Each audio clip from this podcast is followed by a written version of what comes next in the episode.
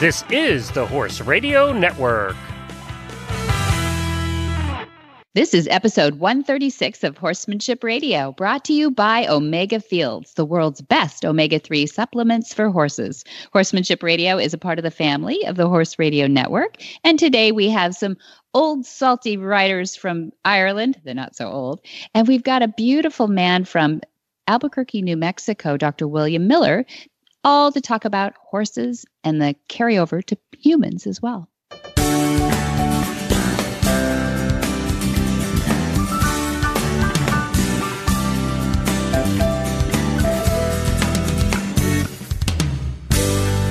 This is Debbie Loucks, and you're listening to the Horsemanship Radio. Thanks for joining us. Horsemanship Radio airs on the 1st and the 15th of the month, and I have my trusty producer with me today. How are you, Jen? I'm doing great. How are you doing? Good. You always show up. It's so nice. I always know right time, right at the top, you are there for us. How are you for so many people on the whole network, on the Horse Radio Network?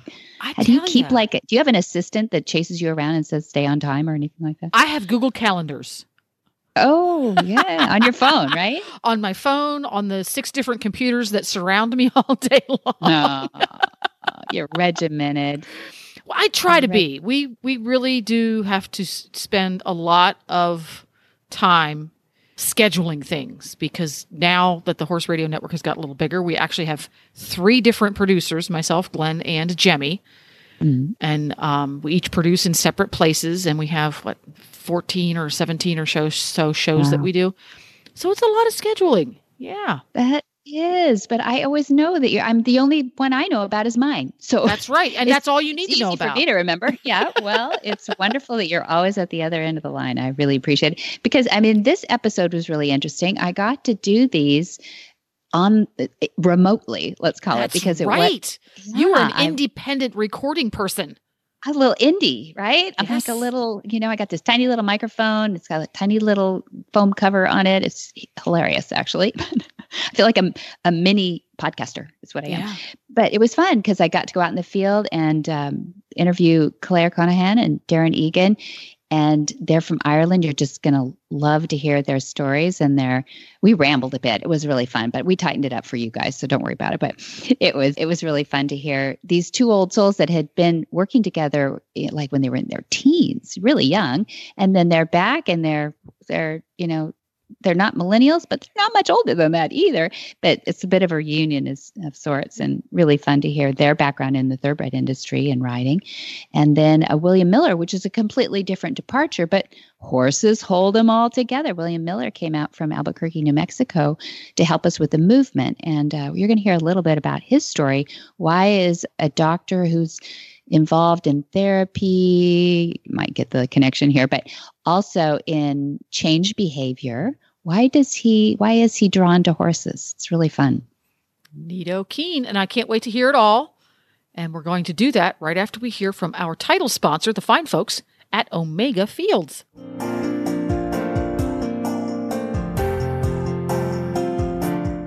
Hi, Joe Camp here to share about Omega Fields. Omega Fields exists to help you keep your first promise to the horses you love, to care for them well. Nutrition is the foundation of a healthy life and supports all the activity that brings you and your horse so much joy. Omega 3s from flax are the cornerstone of that foundation. So, coupled with the finest ingredients and their proprietary pure glean flax stabilization process, they created Omega Horseshine, Omega Horseshine Complete, Omega Nibblers, low sugar and starch, Omega Antioxidant, and Proventum Probiotic soft treats.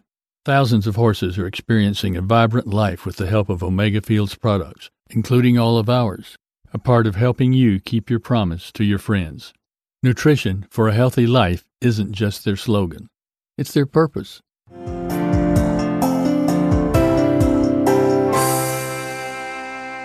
Claire Conahan and Darren Egan met when they were very young and working in the horse industry, and then got separated as you would do over the oceans from Ireland to the United States. Well, they're back in the United States now, and they're working together again at Flag is Up Farms. They both have backgrounds in riding thoroughbreds and training thoroughbreds. Darren is a new rider at Flag is Up Farms, and we actually caught up with him on his very first day of riding. Claire Conahan is the certified instructor teaching at the Monty Roberts International Learning Center. And we're going to get to listen in a little bit on their stories of working together and how they feel about horses. Well, welcome, Darren Egan and Claire Conahan. I'm so happy to have you here. Darren just came in today to Flag Is Up Farms. Literally is starting work tomorrow, but we thought we'd put him to work this afternoon and to tell a little story so we have a little perspective. And I understand that Claire introduced you to Flag Up Farms. Is that right? She did, yeah. I seen um, on her Facebook that she was advertising for some riders, and uh, I've been wanting to come back out to California, especially to here. So I jumped on the opportunity. Fantastic. Well, yeah. we can hear you from Ireland originally. Where are you from? County Longford in Ireland. County Longford in Ireland. Did you grow up with horses? No, I, I, I was introduced to horses at about 10 years of age. And uh, it was pretty much love at first sight. As soon as I got on the back of a horse, I didn't want to get off it. Um, so it's been uh, quite a journey so far to get to here. Yes, it is. Now you're about 20 now? Or? 27. 27. Mm-hmm. Okay, no, I bet you were a little bit older. So there, okay. there you go. So you've had a career completely yeah. in horses? Yes. Fantastic. Mm-hmm. A lot of people would love that. Mm-hmm. So Claire, how did you and Darren meet? Um, so back in 2008, 2009, pretty much, yeah, something mm-hmm. like that. There, um, I was working in a racing yard for Kevin Prendergast, and Darren was the apprentice there at the time. That's where he done his apprenticeship. So that's how we met initially. Were yeah. you an apprentice then? No, I was just riding the horses. I didn't have that ambition. no, I, I got sent to Kevin's from uh, the uh, jockey school in Ireland, the racing academy. Um, so I went there from the racing academy and I stayed on afterwards when the course finished, and that's where I served a year and a half of my apprenticeship uh, before I moved to England to pursue a career over there. And where did you did you end up at a trainer's barn, or did you actually end up at tracks? Uh, over there, it's much different. You, you you go to trainers' barns. You don't. There's there's no exercising on racetracks. Uh, just some sometimes they would have racetrack breezes. Um, but no, it's not like over here where you, you go to a racetrack and you train and you're you're stable there for months at a time. It's it's very very different. So tell me a little bit about your experience with the horses when you were in Ireland and you were both at the same barn, same yard. Yeah, tell us some stories. We um, want to, we want to see the green hills and the and and smell the Irish bread cooking. You know. okay. Well, as Darren said, it was so much different there than it is here. Um, you'd have like a string of eighteen to twenty five, something like mm-hmm. that there riding out at one time. So the yearlings would come in around October time to Kevin's and they would go down to the bottom yard and get started. So then they'd come up to the top yard then to us and we'd all go out in a big string of horses and go out to into the middle of his gallop. There was like a big grass field and uh, you'd have a pony horse riding in front and then everybody on the yearlings behind, just cantering them around figure of eights and stuff like that there. And you'd do that maybe for a week or so and then... A couple of weeks, yeah, and then take him on the... he had his own private race, uh, gallop we would take them out there then and get them going on the gallop and, and get them ready to start breezing. Um, but the way they would do it over there is they breeze five, six, seven, eight horses at a time. So every breeze is like a mini race. So the horse learns much faster um, what he needs to do when he goes to a racetrack. So um, it's less strenuous on their mind and on their body, on their joints, because you're not having to train them as hard. You're just educating them. Um, so they, they ended up, most of the horses with a pretty level head. They got a good start in life and uh, yeah, they were a pleasure to ride. Yeah, Kevin's was great in the sense that when you rode the horses out in the morning, from like you got on them, you get on them in the yard, somebody legs you up, you walk out in a big string. So the colts are always in front and the fillies behind, and the older horses sometimes in front, and it's done in different strings, or like different groups. But um, he'd ride all the way up the lane which is like a, a street. At least, here. at least a mile. Be a mile. It's probably walk, a mile, yeah. In walk, and then back down to the gallop, and then you'd canter around the gallop a few mm-hmm. times, and then he'd walk them off again. And Kevin was in his seventies, then was he? Um, I think he, I think he was sixty-eight when I got there. Yeah, so yeah. he would have been close to seventy, and he walked with every string of horses up and down, mm-hmm. and then mm-hmm. he'd be out, out in the middle of it. You know, he was so fit. And then on work days, we had to ride over to the Curragh. So the Curragh was like many miles away? Probably three, four miles at least, yeah. cross country, crossing roads and railway tracks going underneath them, and And Is this the Curragh? The, The Curragh of breed is Kildare, Curragh, yeah. yeah. Mm-hmm. Yeah, yeah. So it's a it's a massive training ground, and there's like so th- there's roads into it as well. So there's traffic, then there's sheep everywhere. There's a railway in the middle of it, and when we'd be brave enough, some of us would go under the bridge while the train was going past and get the horse out past. Yeah. And there was one bridge was higher than the other. Mm, one real low and real narrow. You'd literally be down on the horse's back, head low, to get it onto the lower one, and it was the shortcut home. Yeah, yeah, So- yeah. if you're on a quieter one, you might go that way. but yeah, so it was yeah, it was a lot of fun over there. Um, Kevin was hilarious whenever you know sometimes traffic would go past us too fast, and he'd take off down the road in the car After after them, them to tell him off for scaring his horses. Yeah, There was this one time where uh, we were riding back from the Curragh, the horses had already breezed, and it was the last group of horses to come back. Because, like I said, when they breeze, when they breeze in groups of five and six, then th- those five and six would walk back to the to the barn, and the, the jockeys and the exercise riders who would ride work, they would get on the next five or six and go down and, and breeze them. So, what do you think that did for the horses, though? Because here the horses are often installed and then out to the track and back into the stall. I mean, it's not as bad as Hong Kong. I've heard they take them up and down in elevators and take them right to the track. So, so I'm not complaining, but um, but it is. Do you think they grow up a little bit more normal, more natural? They definitely have a sounder mind. They're more mature in their mind. They can handle stress a lot better. You know, they can handle stressful situations without completely losing their mind. Um, Well, I suppose they're eased into it a bit more too. Like, you know, they're not, like, if you think about it, if the horses over here are kind of put on their own a bit more in the beginning, they don't have the comfort they don't have that of the social. bunch, you know, together, whereas Yeah. Ours do. And, you know, they get that education from very early on mm-hmm. that they're all together. And, you turned know, out in big herds. Yeah. because that can mean a lot in a race, Big really, time. can't it? You know, because mm-hmm. you find a lot of horses are they either want to be tailed off and they'll pick them up, or they want to be out in front. But once they get into a bunch, they just lose heart and they want to go backwards. Mm-hmm. You know, so it really helps in that sense too. So you're you're six or eight out together, you said, or Oh, anything up to twenty five. Up to twenty five. 25 going Yeah. at the same time or when they would be breezing they would they would everybody would walk around in a big circle at the top of the gallop and then Kevin would pick what horse and what rider would go down to work together um, and then when they would come back they would just switch off the hot horses to the exercise riders who rode them over there and they would just ride them back Wow, that's a huge staff. You had people everywhere. Yeah, a lot of and over there, like you, you, you, in that barn especially, you would only ride three, maximum four horses a day. Mm-hmm. But you're spending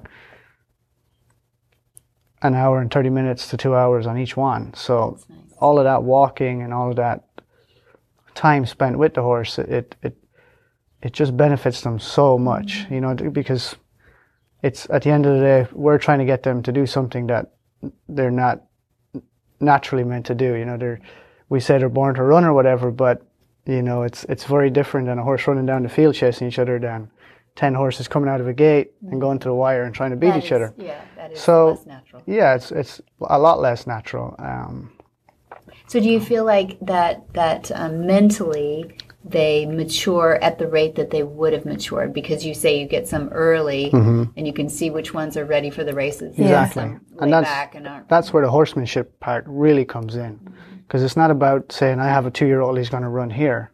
It's about saying I, I have a, a racehorse and I'm going to get him to the races when he's ready. Because when you start, from what I've seen, when you start putting a, a date that this horse has to be somewhere at a certain stage, it, it, it you're putting a lot of pressure on that you don't have to. You know, just instead of training the horse as you find him, um, and then he'll get ready when he's ready instead of twisting the screw too tight, and that's when a lot of mental problems Yeah. occur. Yeah. Mm-hmm. And it can be physical too, especially Definitely. with the stress and mm-hmm. the anxiety and everything too. Well, all the walking and stuff they would get back home, it's really good for their It's joints. so good, you know, yeah. it mm-hmm. loosens them out a lot more. You know that they're ready to go out and canter. Their muscles are warmed up. They canter, and then their muscles are cooled down before they go to their stall. Mm-hmm. And in Kevin's, it was great too because every horse, once you finished riding him, you took him back to his stall, took off his saddle, put a head collar on him and a lead rope, and you took him out to a round pen, and he had a roll and then back and groomed and into his stall. And that was their routine for them. And his reason for that was so they didn't get cast in the stalls. You the know, they wouldn't want to go back rolling. So it was, they really had, you know, they had a long, you know, session as Yeah. opposed to, 15 minutes Right. yeah. over here. Like I, I, I know a lot of people over here. The goal is try to get the horse to the racetrack as quick as possible. Um, for what reason is unknowns to me, but uh, you're just you're just taking steps backwards when you start approaching the job like that because It's like Monty's saying, act like you've got all day, it'll take you 15 minutes, and act like you've 15 minutes take, take you it all all day. day. hmm Yeah. Yeah. That's It's right. the same with the horse. Yeah. There's a lot of great horses that come out of Ireland. There was another one called Red Maloney. He won the Oh yeah, he was a gelding. and he had a goat in his stable with him. So the goat lived on the farm, on the yard, and he used to walk around and follow the feed bin he till was, he was on his knees. He was so fat they had to start starving him. Yeah. But the other thing he done was he wrecked a load of cars. a lot of a lot of new cars. He would see his reflection, and of course he yeah straight away he's up on his two back legs and smacked and head. they were all Headbutting all the cars. yeah they were all like really expensive like top of the range German luxury cars that all the jockeys would have and they were the ones he was going for because they were the shiniest. in our cars he wouldn't touch. no, not at all. Because I think he, he went for Ke- one of Kevin's cars one time as well. He got his Mm-hmm. Yeah. car too. I think that was the end of it. They had to had to keep him in at that time. But Red Maloney was um, a bit of a warrior. He was a windsucker as well, I think. And he was actually due to go to the Melbourne Cup at one stage, and they had to get a passport for Gilly. That was the name of the goat. Did the goat, yeah, Yeah. yeah. and they used to turn him out with the goat and everything, and he lived in the stall with him. The two of them would eat out of the feed pot together, and it was just And he was a good horse. He Yeah. didn't he win the uh, not the Guineas? Didn't he win the Saint Leger? Did he win the Saint Leger? I'm not sure. think he did. Do you remember him before the goat? Like, do you remember why they got the goat? No, I remember the goat just being with him.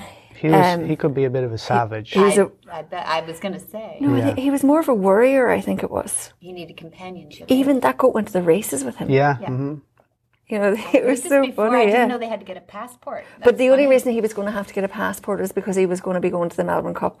But for whatever reason, then he didn't end up going.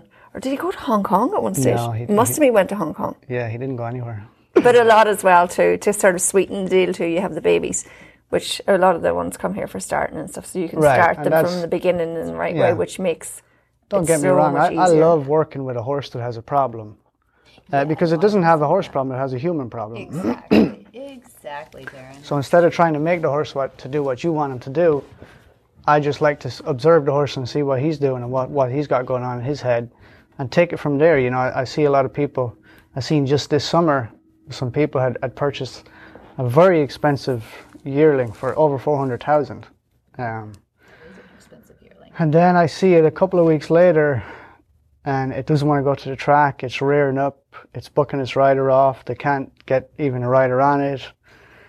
And I'm like, this is just ridiculous. Yeah. This is just ridiculous. And it was just a, a, a- consequence of bad horsemanship and, and a rushed job.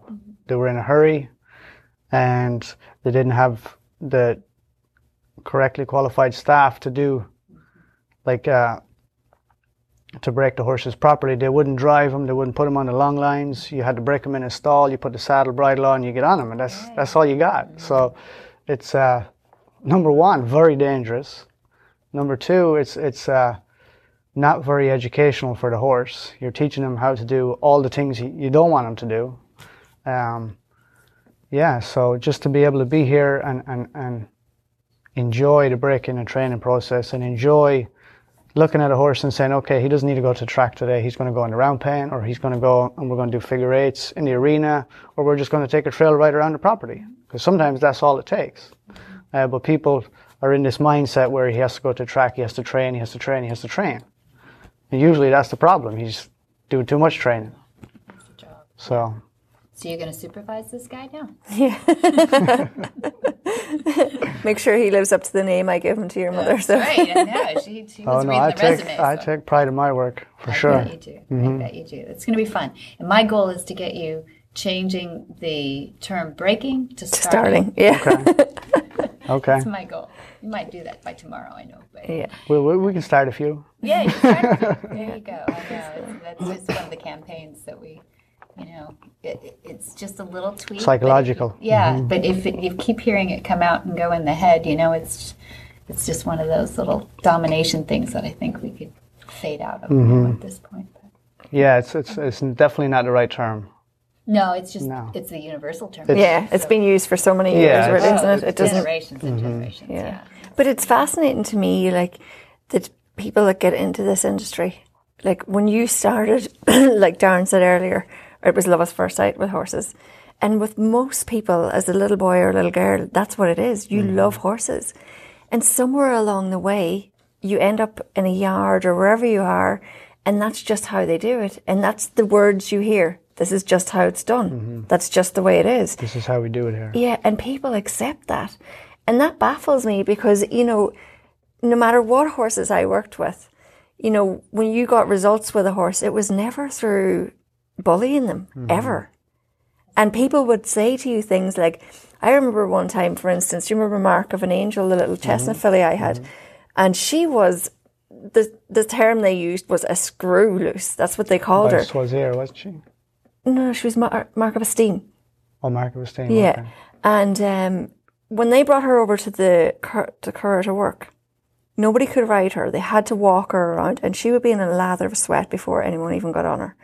So the stables got turned around anyway, and one of my horses was sent home, and I got given this filly, and I thought, oh dear lord, what am I going to do with this? this I'm going to be killed. And all I done was I dropped her out the back and just softly just rid her, and she was such a lovely filly, such a lovely moving filly. And uh, eventually, anyway, I was able to ride her around walking while she was waiting to be ridden by the jockey. And one particular day, she was getting ready to go to the Galway Festival, and Declan McDonogh was getting ready to ride her. And as I put him up on her, was the, walking him out to the track, he said, Is she okay? And I said, Yeah, she's fine. Right, she seems really quiet in herself. He thought she was sick. So he went out on the track and he rode her and he came back and he says, I don't know what you're doing with this filly, but whatever it is, keep doing it. And Kevin does, or Declan doesn't give compliments. No. And Kevin said the same. The two of them both did. So anyway, this filly, she went to Galway and she finished second in a really big race. Uh, it was a listed race or a group, I can't remember. I'm terrible when it comes to the types of races. I'm more about the horse's mind than anything else. And uh, so afterwards, when I started riding her again, she'd had a couple of days off and I started ride back, riding her again. And Darren was actually here at the time. And uh, I said to Kevin, you know, he asked me how she was after the first day I rode her back. I says, I don't know. I says, I can't put my finger on it, but she's just not right. She's up in my hands. She just doesn't feel right. And his was, Ugh, you know, like, you're annoying me, God, you know, looking for things wrong. But that wasn't the case. And Sean, the backman, was there that day. And you and Sam were actually getting a lift home with me that evening, I think, back to Roombeg. And uh, I said to Sean, I said, do me a favour. I said, just run your hands on that filly and let me know if I, I think there's something wrong with her. So he told me, yeah, she's all wrong around her sacred area. And I told the head lad, I was going on holidays. I told the head lad what the backman told me, you know, and so that head was, wasn't very friendly. this was Tuesday, yeah, Tuesday. And they rode her Wednesday. And I was at the airport on Thursday morning and got the call to say she'd broken her back leg. And I was devastated. I left. I, I went on a week's holidays and I came back and I rode a horse. And I left that morning. I said, enough's enough. I just couldn't take it anymore. and then my filly rode in the mill. She ran in the million Samba school. The school, two weeks later, and she finished second. I was at home watching it, going, "Oh my God, please don't win!" Because I stood to win twenty thousand if I was still looking after her. But she came second, so it, it didn't. But it was just so fun. It was so good to actually see her run so well that time. But it was just one of those things where girls don't know what they're doing. Mm. You're just annoying people, and but it like with that filly, I don't think it's right with her. And she'd ended up really good, but the ground was really heavy in Galway that time, and I think she must have pulled something in her back, and then ended up her leg, yeah. breaking her leg afterwards. So we can't change everything, and if we just throw a little pebble in the pond and try and change somebody's mind, mm-hmm. you know, if you can change one or two people's mind, you're helping. You know, it's not, and you'll never save every horse. Mm-hmm. And I've had to learn that the hard way and walk away sometimes when people are doing stuff that I'm not so happy with because I found a lot of the time when you go to try and intervene, they get worse. And I've seen people actually be harsher with horses in front of me because of my background with Monty, and it's like, yeah, I'll show him, and I'm just going, that's your, that's on you. I, I don't want anything to do with it, and I just walk away. I don't rise to it because there's no point. You know, those people are doing, I guess, the best they know how to do because of whatever reason, fear, ego. My philosophy, and I've had this philosophy for a long time. People would ask me, you know, why, how can you ride that horse so well? And uh, my philosophy always was, it's, it's, it's in my trust of lack of control where I get control. It's not I have to be in control. It's I'm not in control at all. But here I am up on a horse. We got to get get the job done. So in, instead of, I like to say, instead of having a wrestling match, I like to have a dance. That's my philosophy. That's nice.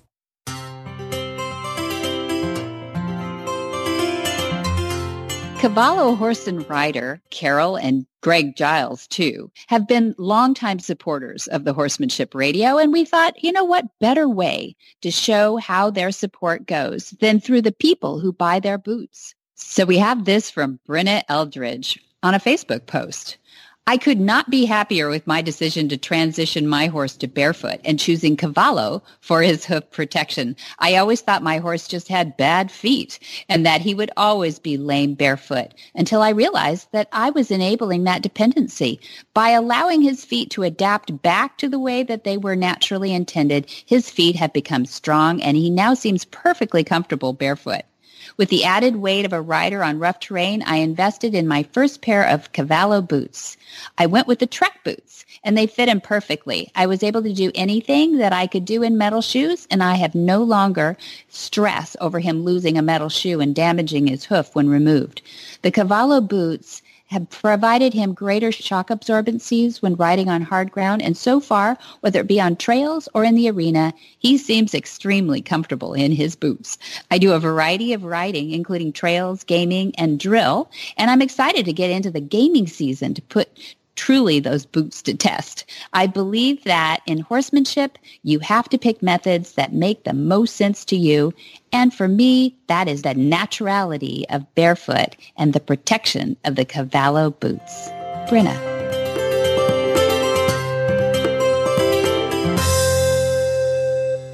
Dr. Bill Miller witnessed a join up with a horse and Monty Roberts about 25 years ago and immediately saw the parallels between a trainer giving a horse choices to learn and what he does helping people with choices to change their behaviors.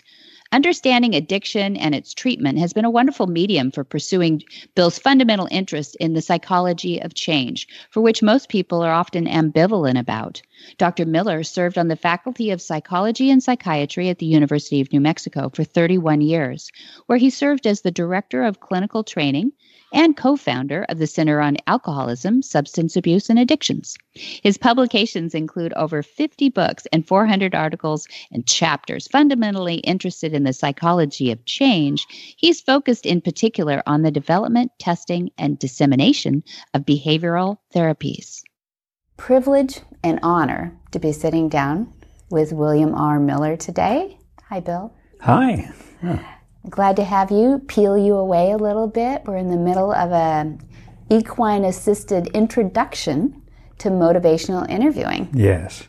And people might ask, horses? Yes. What's horses got to do with this equine assisted introduction to motivational interviewing? Do you want to tell us why you're here a little bit?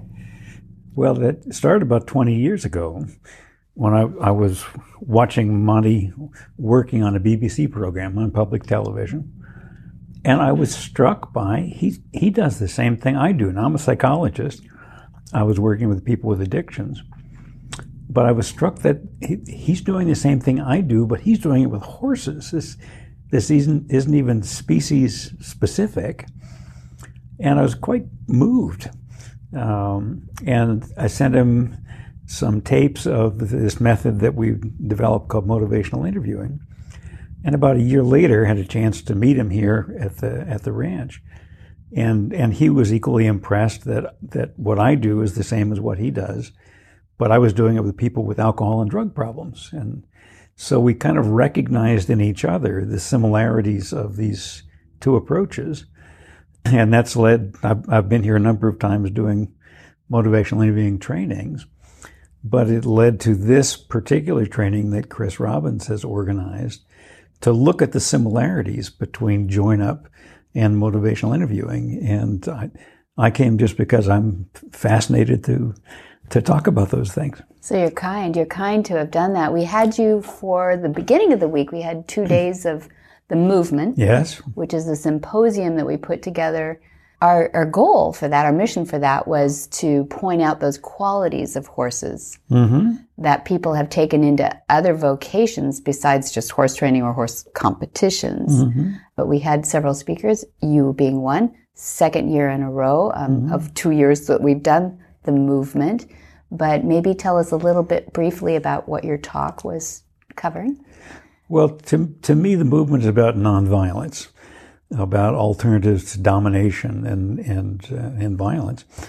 And I was this year talking about uh, empathy, the ability to tune into someone else's world and experience and see things from their perspective. And doing that, of course, is moves away from violence.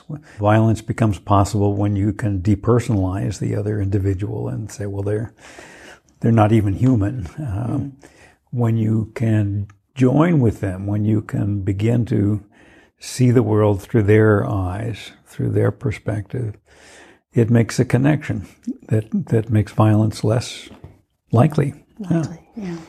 Very nice. And it was a great talk. We'll be having that out um, on Vimeo Oh, good. eventually too. So we'll um, we'll give people an opportunity to actually get to see that in action. Then moving into this equine assisted intro to motivational interviewing, maybe we should do this for people. Could you give us a, a definition uh, that you routinely give for motivational interviewing? Yeah, well, that definition's changed over the years Yeah. too, but but fundamentally, it's a way of having a conversation, and so in that way, it's like join up as well. And the, the purpose of the conversation is to bring out the other person's motivation for and commitment to change.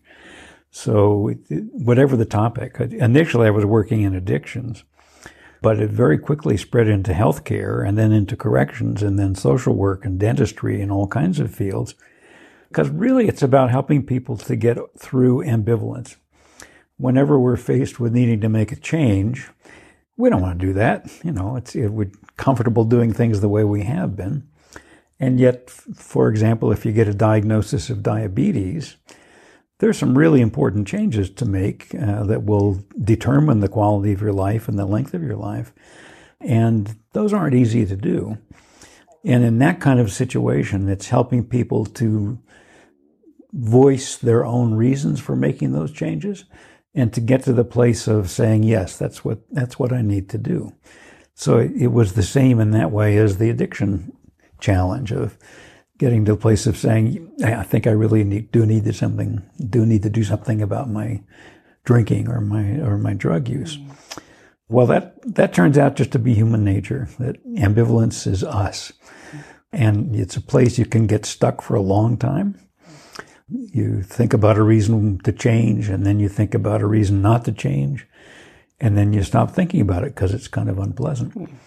Yeah, and this is a way of having a conversation that helps people keep thinking about it and moving in the direction of making positive changes on their own behalf. So you've been here for a few days and you were finally offered the opportunity to do a join up. Yes, after 20 years. After yeah. 20 years of never actually getting in the round pen with a horse to do that, but you'd seen a lot of them. Mm-hmm. I have indeed, yeah. You, you have, because you, mm-hmm. because you've been here with your conferences and your, your trainers, mm-hmm. training the trainers Yeah. before and watched the demonstrations. How is it different being in the round pen this time? Well, it's it's quite amazing to have that experience, having seen it so many times, but to actually have the conversation, to to see immediately how my movement influences the horse's movement.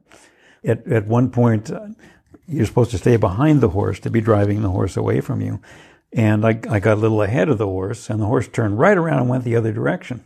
I said, now that's what I tell my therapist that if you get ahead of your client's readiness to change, they're, not coming with you. You know, that was the experience all through it, all through the join up of kind of asking the horse, "Will you come with me on this step? Will you come with me here?" If I turn, will you will you turn with me and come along? And that's so much like the experience of motivational interviewing as well. That we we try things out in the conversation and see if the person will take that step, will come along with us. I, I also was very aware of how useful it is to have someone standing up on the side of the round pen who can see what I don't see and make a suggestion. And that kind of coaching is some, is really important in learning motivational interviewing as well. Because in a way, it's what you're not seeing that you need some help from a coach with. Just like learning tennis or learning a musical instrument or whatever, somebody else listening to you or watching you can say, now turn your wrist just a little bit. Now try it again. And, and that kind of coaching is how you learn complex skills it is very hard to see what you're doing when you're inside your skin, especially yeah. in this this it's almost like being in the Colosseum. You feel like a lion might come out in it's and it's pretty intimidating. Did you get a little vertigo when you were first in there at no. all? No. No. No, and felt very safe to me. I didn't have that Colosseum oh, good. Uh, sense about it. And the and the horse is is giving you feedback constantly, of course. Uh, so you've got two good sources of feedback. There's what the horse is immediately saying, point, yeah. "Oops, you did that one wrong," um, uh, and then good suggestions coming from up on the side of the round pen that say, "Now try back away just a little bit, 45 degrees. Now, okay, now now speed up your your pace a little bit." And, and that kind of immediate coaching is just how you learn tennis or a musical instrument or join up or a motivational interview. How did you feel with your physiology? Did you find yourself having to think about breathing down, or did that, or did you even think about it? I didn't think about it until it was time for the moment of join up, and knew then it was important to do that. But I hadn't really focused on breathing that much before. I have a daily meditation practice, and I'm used to diaphragmatic breathing, and uh, so even when I walked into the round pen, I felt very comfortable. But that's a moment that, uh, when you're going to invite the horse to come to you, that you close your posture. I learned that one, and and breathe out and just get relaxed, and the horse joins you in that process of slowing down. And uh, the the second time I did a join up here, I turned away from the horse and walked toward the center, and I I didn't look back. And then when I finally turned around, the horse was right there on my shoulder, which was what a lovely experience, and it it's an experience of trust. Uh, it's emotional. A, well, it's, it's, it's emotional for sure. And I know you work with veterans here, and I, I think of the, the courage of a of a veteran to, at that moment, turn their back on a thousand pound animal, and then experience the trust that's involved in that. It was very very moving. And I know your wife Kathy got to experience it too. Did she share a little bit about she it? She did, and and I think she's done four of them now. She's really really excited about it. She grew up on a farm, but not with horses that much, and it's really touched her. She said the the first time she turned around to the horse at the moment of join up and and stroke the its head, she said it was like like touching a baby. It was like that mm. moment of connection. Yeah, so innocent and trusting because mm. it's full trust that you have from the horse at that point. Yes. There's no reason other than trust to come to you. That's right. That's yeah. right. You don't have treats in your pockets or anything. Nope. Right? Nope. and they don't have to do it. No. They don't have to do it. And it's motivational interviewing is like that too. That that we don't ask people to do things they don't want to do, but we help them move in the direction of wanting to make this change that's important for their health. So that's an important training methodology not only for horses but also for people. Oh yeah, and I, I said today in the workshop, I think in a way maybe some of the most important things we teach is what not to do. Not not to push, not to get ahead of the person's readiness, not to lecture and advise and scold and warn and you know do all the things that we sometimes do trying to be helpful but in fact they push the person in the opposite direction mm-hmm. So learning what not to do, how not to get in the person's way, and instead invite them to find their own movement, their own energy, their own motivation for change, and take steps in that direction. That's what it's about. Absolutely. It almost seems impossible, I, I imagine, at this point, to think that you could force a horse to do any of that. Well, that's a big animal, but you but you also can't force people to change. And knowing that is really important. Even if you're a probation officer and in some ways the the world says you have to make people change, the truth is you can't make them change. But how you are with them makes all the difference in whether they change or not. But if if I have in my head I have to make these people stop drinking or stop using drugs, I go home feeling defeated at the end of the day and not very effective because people don't like to be controlled. And if they sense that you're trying to mess with them, and you're trying to make them do something that they don't want to do, that doesn't go well. Mm. We thought in the addiction field that what you had to do was get in people's face and scold them and tell them what was wrong with them and and uh, what they're supposed to do. But people don't take kindly to that usually of being told what's wrong with them and what they should do differently. Mm. Really? No, I'm kidding. yeah, no, I mean, we all know it's that. true. We all know that. It's true. But, now, horses don't have egos. People do have egos. Do you feel like forcing them to change by shaming them and or even threatening, let's say, with jail or other penalties for doing their thing. Do you feel that that works or are there better ways in the long run that we could even, you know, start to shift to? Well, I mean, punishment just isn't very effective in, in changing human behavior. You can threaten people into behaving as long as you have the whip, you know, exactly. as, as long as you're in control. But what happens then, as soon as you release people from jail, they tend to exert their freedom again and go right back to what they were doing before.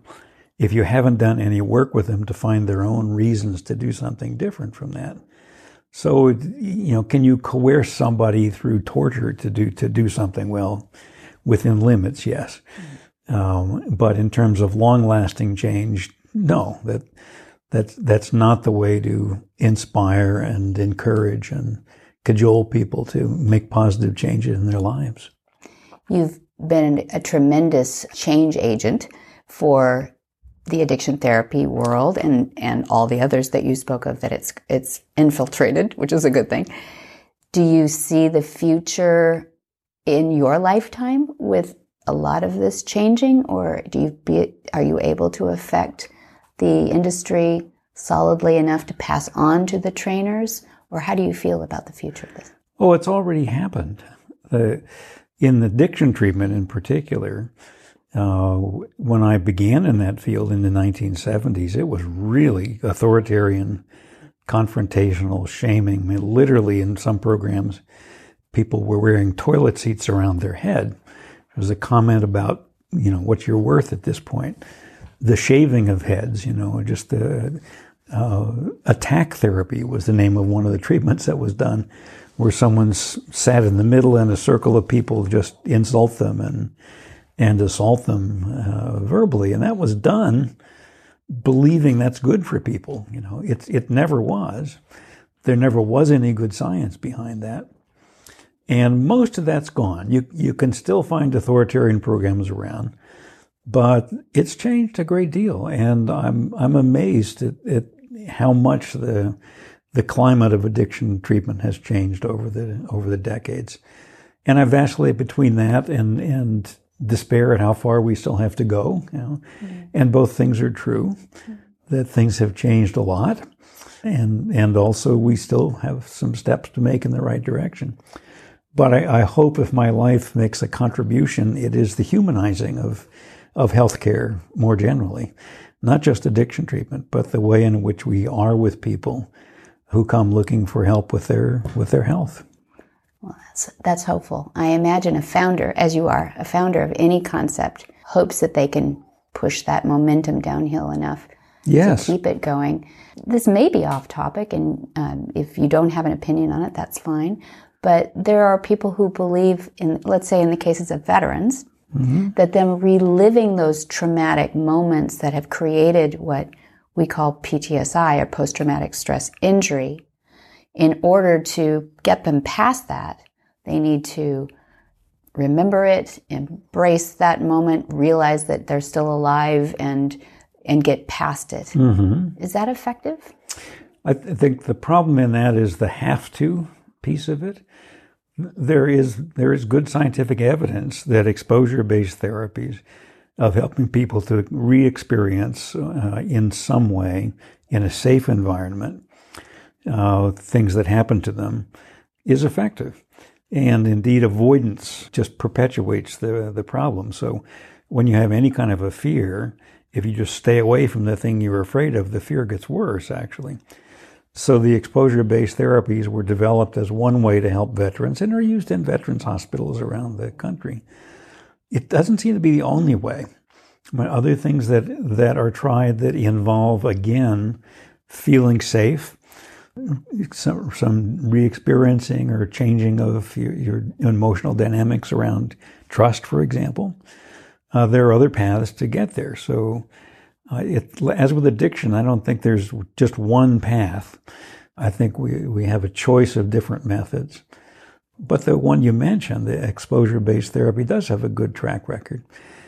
But to ask someone to do that when you're the therapist, you better have a good relationship. Better have a strong sense of trust that because you're asking people to do the thing they least want to do, which is, is turn and confront the thing that they're afraid of. So it, it's a good way, not the only way. Where do you think join up weighs in that in getting in a, I know it's individualized, but and is that sort of reliving it? Is that a parallel to it where they're um, forced to actually be trusted or to build trust in that horse? Mm-hmm. I have to say, I don't know. I, I would want some good science there to understand what's going on physiologically, for example. One of the things that happens in exposure based therapy is people's arousal, the adrenaline goes up and up and up and up. Mm-hmm if they don't run away at the at that moment, at the peak of the fear, but stay with it until it comes down again, that's that's a curative experience in itself. Maybe that's happening in join up. I I don't know.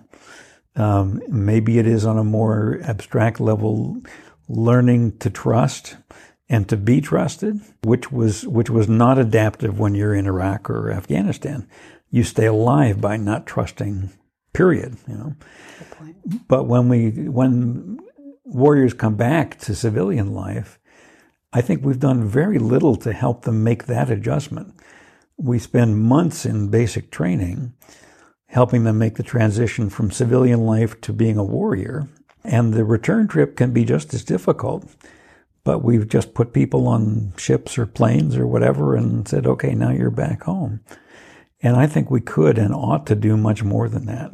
Some, some cultures have even a ritual of welcoming the warrior home, profoundly thanking them for what they have done, saying, now we need you to be part of c- civilian society again and have a very different role from the one that you've had before. We don't have those kind of transitional rituals, uh, at least not very many of them, uh, to help warriors who are coming home. Uh, and I, I, wish we did because it underestimates how hard that transition is. And we see it in the suicide rates with veterans. We see it in, in the violence rates that emerge. And it doesn't have to be so. Yeah, not at all. That's good to hear. Um, some people have suggested that we have boot camps for going off to war before going out to prepare. Yes. But we should have shoe camps yeah. to put us back into the communities again. Some, something some like healthy, that. Healthy perspectives. Yeah. Whether it's just celebrating the return and, and that. realizing the the change of role. I, one of my postdocs um, did a study at a at a Native American pueblo, and they wanted to know what percentage of the men who had gone off to Vietnam still had PTSI. This is 25 years after Vietnam. Now, and it was like 85%. And why so high? Well, the, the religion of this Pueblo is pacifist. Now, these men went off in loyalty to the country that they're part of. But when they came back, they said, I'm, I'm no longer a member of this community. I have violated everything that I was ever taught in, in, in our religion. And they would literally live on the periphery of the community so alienated, and of course, lots of drinking and, and deaths on the highway and horrible, horrible history. But what about the 15%? And, and my colleagues discovered that the 15% who were not drinking, drugging, uh, suffering with PTSD were people who were members of a particular clan that by virtue just of reaching a certain age, you're now expected to become part of the secret religious society. And so at that age, through no merit of their own, just by virtue of who they are, they have a responsibility to become part of the central, most respected religious society in the community and to perform duties, regular duties, for the welfare of the whole community. In six months, the PTSI is gone, the drinking is gone. They now have not a peripheral role, but a central role in their community again. And it, it's making that kind of transition that I think we've not been very good at helping warriors to do. So there are processes that we can implement. At oh, least yes. We're seeing some demonstrated, yeah. Perfect. Oh, yes. Perfect. Last question I have is you touched this week at the movement you touched on transspecies spirituality. yes. I think that's such a fascinating yeah. title. Yeah. Give us a thumbnail of that. I know it's hard. Well, I mean, God didn't just create people. You know, God created everything that's here, you know, and so in, in some sense, everything around us is some reflection of God, is some in some way a connection or a part of God. And and we've gotten very anthrocentric, I think, that uh, nothing really was happening until human beings came along. So the, the first billions of years, you know, God was just waiting for people to appear and form religious denominations, and then things are okay, you know. Well, that's crazy, you know. And just to sense that loving kindness, which is how I understand the essential nature of God, is also what we're meant to do, and not just with other human beings, but with creation, with animals, and, and to to love the the world and uh, and protect it as well. Uh, and so it, it, makes perfect sense to me that spirituality is not something that is like a cool human thing, and only humans uh, are part of this experience. I mean, God created it all, and we're a part not as big a part as we sometimes think of all of that creation. So it, it, it, but it was one of the things that struck me the first time I saw Monty work, which is it's that same loving, respectful, autonomy honoring uh, way of being with another creature. Now, St. Francis is famous for having done that, for you know, regarding animals to be relatives, you know, and, and native and native people do the same. That we're we're related in some way. I, you know, I don't understand the mystery of that, but I I enjoy experiences that help me to experience that mystery. Very nice, very nice. Well, it was it was great insight. I think a lot of horse owners, spiritual or otherwise, call a horse a very sentient be- being. Oh yeah. And uh, you know, I think that's the quality of horses, the flight animal, really mm-hmm. the qualities that humans can learn a lot from. We, we are a carnivore, typically, mm-hmm. unless we happen to be a vegan, but we pretty much have those instincts of a predator. And to learn those, the vast qualities really of the flight animal that have mm-hmm. survived a lot longer than we have mm-hmm. seems to be where our pursuits we're learning the most in right now. So I'm glad you had that perspective for us too. It adds one more element to it that I like. Well, and I respect Monty's teaching that we, no one has the right to say to another creature, you do what I want or I will hurt you. That happens far too much, even human to human, but we don't have that right with animals either. Thank you for joining us today on Horsemanship Radio. I appreciate it. Real pleasure. Whisper the language of the herd. Listen, you don't have to say a word. It's time for Jamie Jennings to fetch an email from Monty Roberts' inbox and share a morsel of Monty's wisdom in a little segment we like to call Ask Monty. Leave this world a better place than mine. The magic in the language of the herd. Dear Monty, I have a nine year old Missouri foxtrotter that seems to stumble quite a bit while being ridden in the pasture or on a road, yet is very sure footed on trails. I read that having the cinch or the girth too tight could cause this. Is it possible he is bored and just not paying attention? Monty's answer. I don't think he is bored, and I don't believe the problem is a result of anything that was done to him in the past or the cinch is too tight. I think you should take a hard look at the surfaces you are riding on and possibly have the veterinarian check for arthritic potential.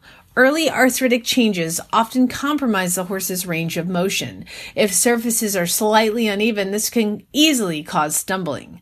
If early arthritic changes are evident, it is possible to assist your horse by amending how his feet are trimmed and shod. There are also many substances available today that will assist your horse in overcoming the problems of a compromised range of motion. Glucosamine and chondroitin, as well as glucosamine sulfate, are often suggested these days. Also, many horse people use hyaluronic acid, which is a substance of choice for many of the joint problems of today. This substance is available in both injectable and ingestible forms as their treatment of choice for joint problems. I have used all of the above with favorable results. However, I am not a veterinarian and would advise you seek the opinion of a good equine practitioner who will be able to tailor the treatment of your particular problem. I would not choose to speculate on the best course of action without seeing the horse and listening to the advice of a good vet. For more of these insights into good horsemanship, go to www.montyroberts.com and click on the orange banner that says Get Free Horse Tips. Hi, I'm Monty Roberts, and I'm dedicated to training horses without pain. You can learn to do it too on my Equus Online University.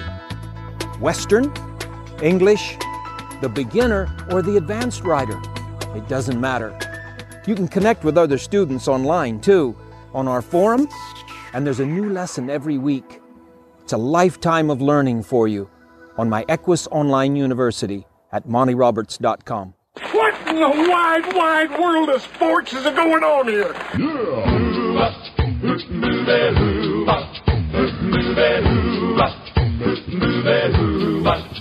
Where in the world is Monty Roberts?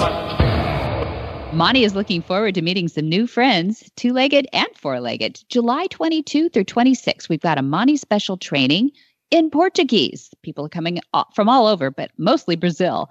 And then July 29 through August 2nd, we have Monty special training in California. That's right there at the school at the Monty Roberts International Learning Center in Solvang, California.